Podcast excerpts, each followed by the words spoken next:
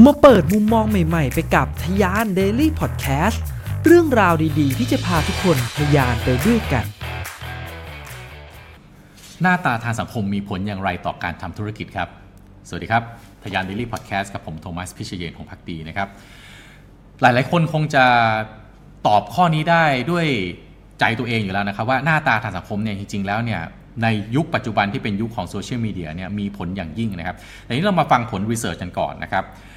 เราไปเช็คผล research จากนักการตลาดที่ค่อนข้างมีชื่อเสียงนะครับ คือแกรี่วีนะครับ ซึ่งแกรี่วีเนี่ย ชื่อเต็มเขาคือแกรี่เวเนชุกนะฮะเป็น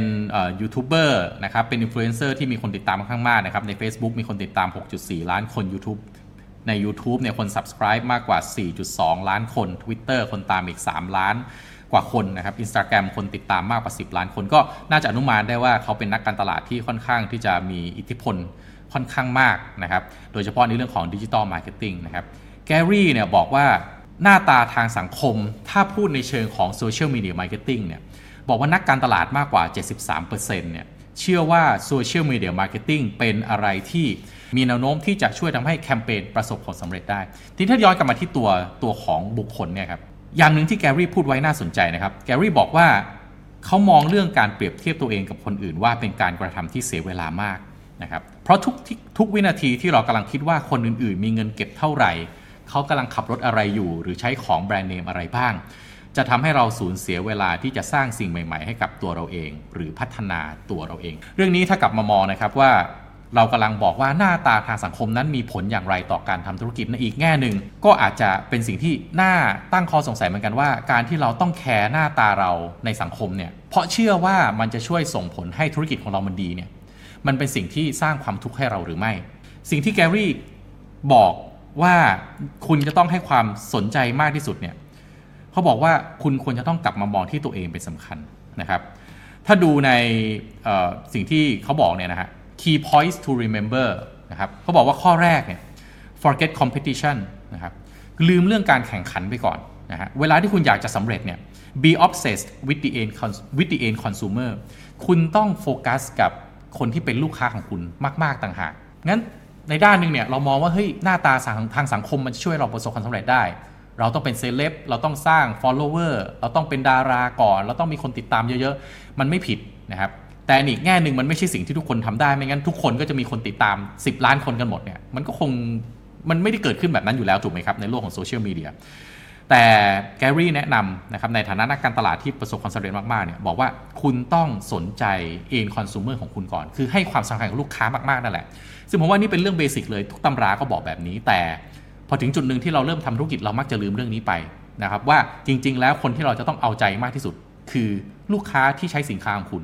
แต่เรากลับไปให้ความสำคัญกับใครก็ไม่รู้ แล้วให้ความสำคัญกับการสร้างตัวตนของเราเองก่อน ให้มี follower มากๆ ไม่ผิดไม่มีถูก ข้อ 2 ก็คือ never stop นะครับ there will never be a moment to quit นะผมว่านี่เรื่องเบสิกเลยนะครับ คนที่ล้มเลิกกับอะไรง่ายๆเนี่ยโอกาสจะสำเร็จมันยากมากๆอยู่แล้วนะครับ เพราะฉะนั้น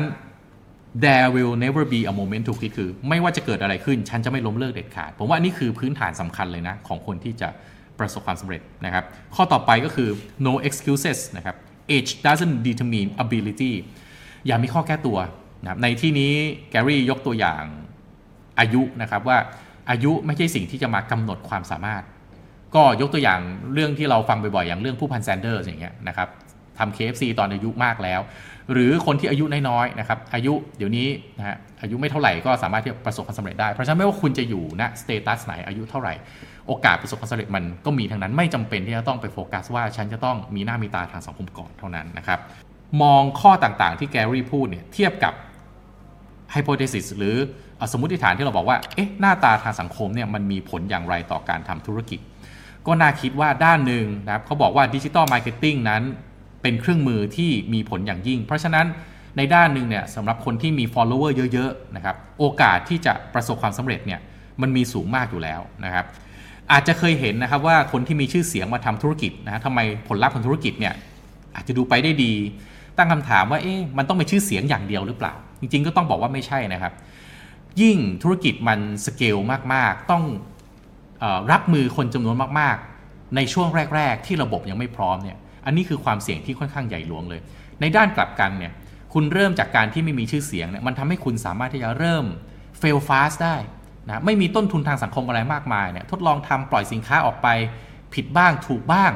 นะครับคุณก็ต้องหัดรู้จักที่จะรับผิดชอบเนาะเวลาทำสินค้าออกไปมันไม่ดี หรือสร้างผลเสียผลกระทบไปกับลูกค้า คุณยังมีต้นทุนต่ำกว่าในการที่จะไปรับผิดชอบความผิดพลาดนั้น ลองเทียบกับคนที่มีคนติดตาม 1 ล้านคนนะครับ และทำข้อผิดพลาดข้อเดียวกันเลยใน A นะฮะมีคนติดตาม 1 ล้าน ใน B มีคนติดตาม 2,000 ใน A กับใน B ทำข้อผิดพลาดเหมือนกันทุกประการเลย คุณว่าผลกระทบที่มันย้อนกลับมาหาใน A กับใน B เนี่ยคนไหนจะหนักกว่ากัน คนที่มีหน้ามีตาทางสังคมเนี่ยนะครับจากการวิจัยเนี่ยก็พบว่าโอกาสที่ประสบความสำเร็จในการทำงาน ก็มีมากกว่าคนทั่วไปก็จริงนะครับ เพราะว่าคนเหล่านี้เนี่ยจะมีความมั่นใจมากกว่าคนทั่วไป เนื่องจากมีชื่อเสียงนะครับที่ พกพามาด้วยนะครับแล้วก็มาพร้อมกับความมั่นใจนะมีผลทางบวกในการทำงาน ไม่ว่าจะเป็นการต่อรองการเจรจาธุรกิจนะครับรวมไปถึงเหตุผลทางจิตวิทยานะครับ เรื่องของความน่าเชื่อถือ แล้วก็คำชื่นชมที่จะจากคนที่ได้จากคนรอบข้างนะครับ แต่อย่างไรก็ดีครับ อย่างที่ผมบอกไปว่า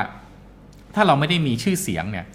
ไม่แปลว่าเราจะมั่นใจไม่ได้นี่ ไม่ได้แปลว่าเราไปเจรจาแล้วเราจะต้องเสียเปรียบ เวลาไปดีลธุรกิจหรืออะไรเนี่ยไม่ได้แปลว่าเราจะต้องเสียเปรียบเสมอไป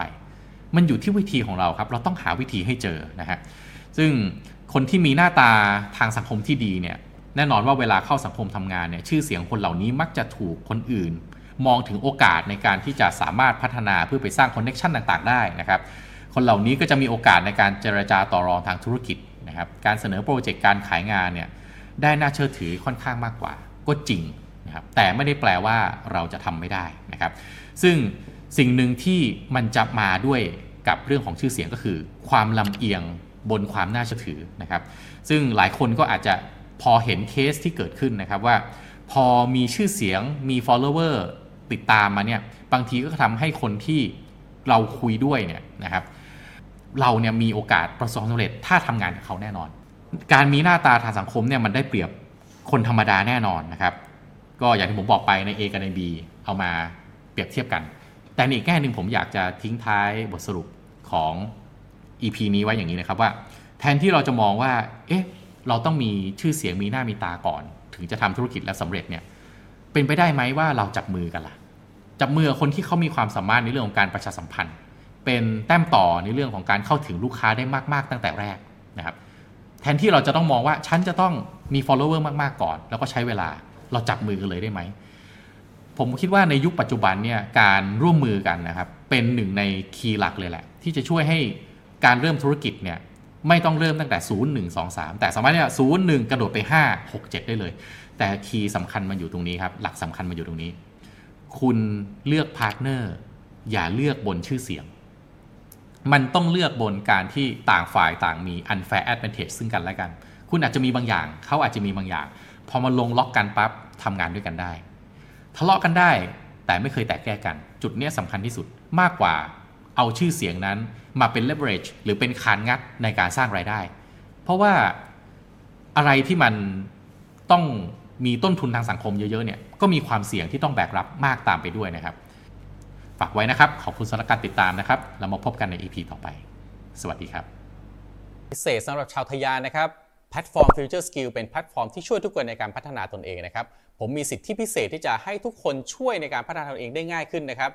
โดยผมมีโค้ดส่วนลดสำหรับแพ็กเกจ 1 ปีสูงถึง 50%นะครับ จากราคา 9,948 บาท หรือเพียง 4,974 บาทครับ และสำหรับคนที่ทำธุรกิจนะครับ ผมมีโค้ดส่วนลด 100 บาทนะครับในแพลตฟอร์ม The Vision by Future Skill ซึ่งในนั้นมีคอร์สที่ผมพัฒนาร่วมกับ Future Skill ก็คือ Leadership Under Crisis ด้วยนะครับ โค้ดส่วนลดนี้ สามารถที่จะเอาไปใช้กับคอร์สอื่นที่อยู่ใน The Vision ได้เช่นเดียวกันนะครับ สิทธิพิเศษโอกาสดีๆ แบบนี้อย่าพลาดกันนะครับทะยาน Daily Podcast พอดแคสต์สาระน่ารู้ และเรื่องราวพัฒนาตนเองให้ดีขึ้นในทุกๆวันสำหรับคนทำธุรกิจกับผม โทมัส พิเชย